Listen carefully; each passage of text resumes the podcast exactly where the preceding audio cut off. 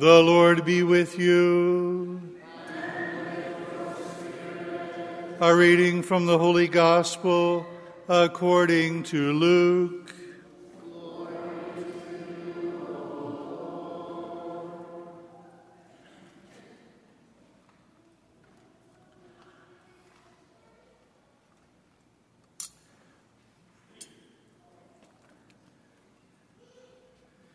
Jesus said to the Pharisees, There was a rich man who dressed in purple garments and fine linen and dined sumptuously each day.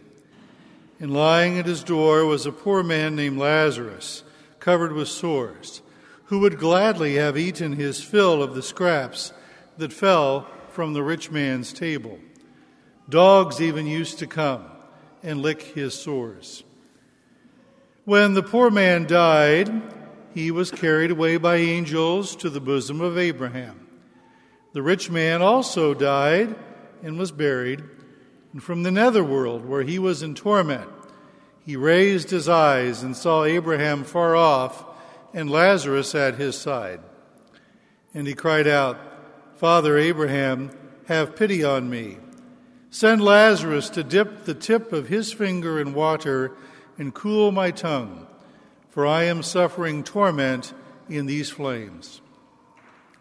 Abraham replied, My child, remember that you received what was good during your lifetime, while Lazarus likewise received what was bad. But now he is comforted here, whereas you are tormented. Moreover, between us and you, a great chasm is established to prevent anyone from crossing who might wish to go from our side to yours or from your side to ours. He said, Then I beg you, Father, send him to my father's house, for I have five brothers, so that he may warn them, lest they too come to this place of torment. But Abraham replied, they have Moses and the prophets. Let them listen to them. He said, Oh, no, Father Abraham, but if someone from the dead goes to them, they will repent. Then Abraham said, If they will not listen to Moses and the prophets, neither will they be persuaded if someone should rise from the dead. The Gospel of the Lord. Praise to you, Lord Jesus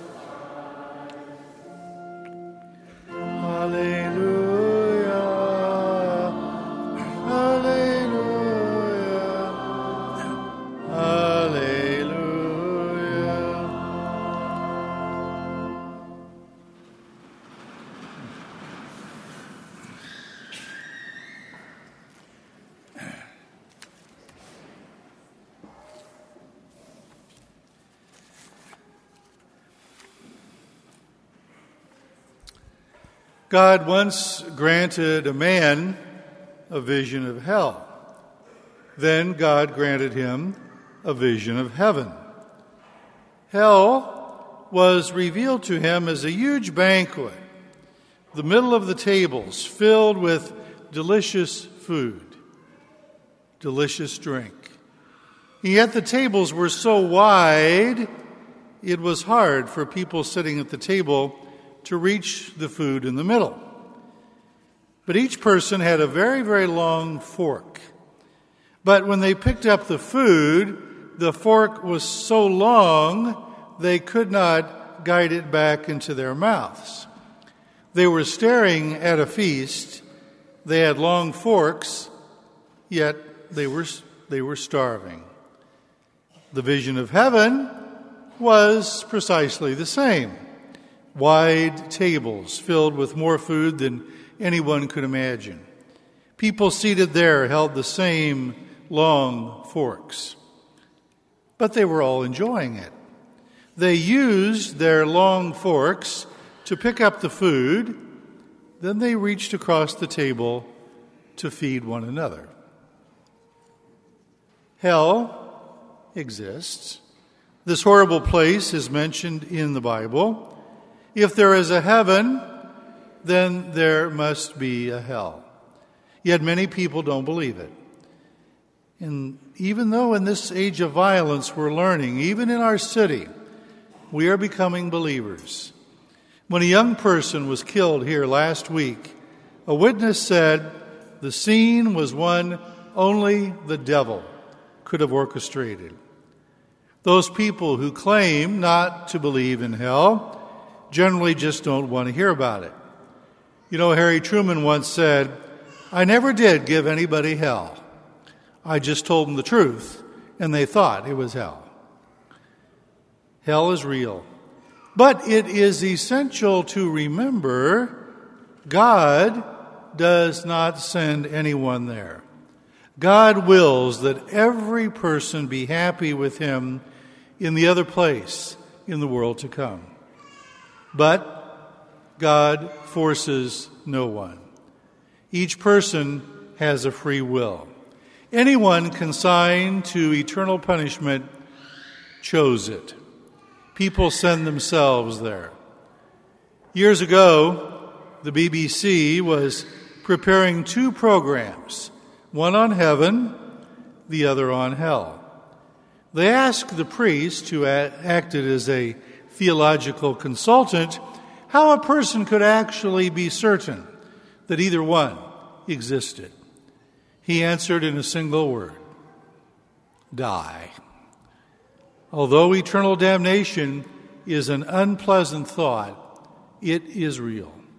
Catholic theology teaches that hell does exist. Rich people are not doomed. Nobody said wealthy people couldn't go to heaven. Possessions themselves do not get rich people into trouble. In the stories our Lord tells, it is not material goods that are the problem. It is our attitude toward material possessions.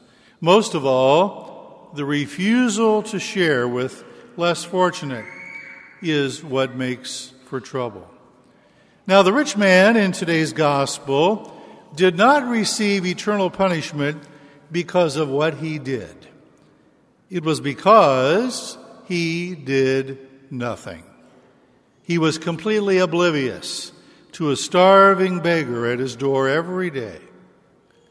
Nowhere does Scripture condemn possessions or put down private ownership. Our Lord wants to teach us three things. First, everything we have comes from God. All things we acquire are God's gifts. Second, when good fortune comes our way, we must share with others, in particular the less fortunate.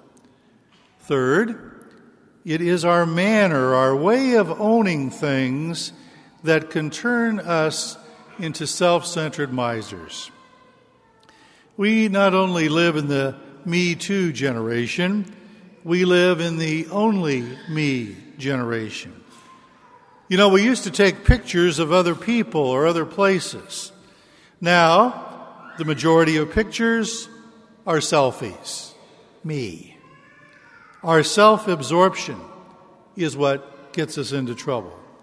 Hanging on to our own interests, refusing to share, that's the problem. And the decision is ours.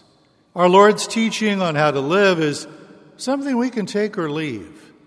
God does not force us to do anything.